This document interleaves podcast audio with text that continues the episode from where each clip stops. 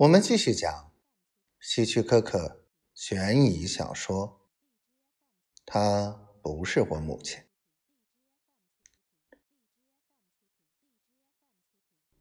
他摇摇头，感到胃在抽动。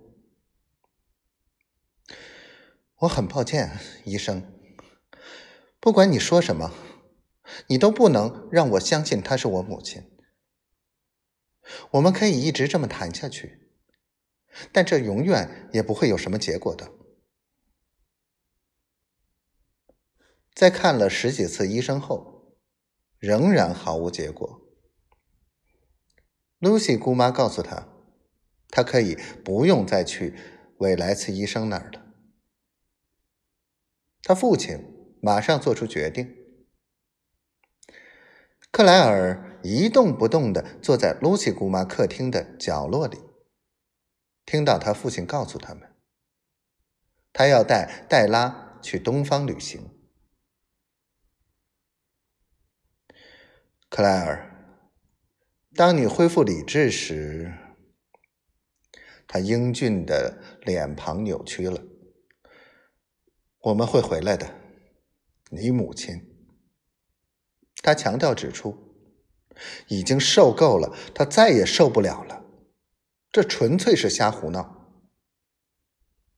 然后他突然发作起来。天哪，姑娘，你知道你这么做对他伤害有多大吗？卡特，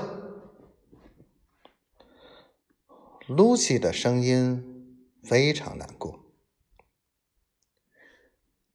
他站起身，当他俯身看着他女儿时。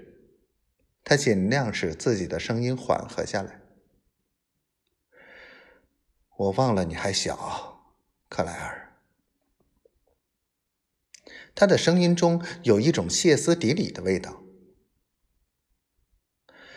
克莱尔，一个丈夫有很多办法知道，那些办法你现在还不能理解，但你必须相信我的话。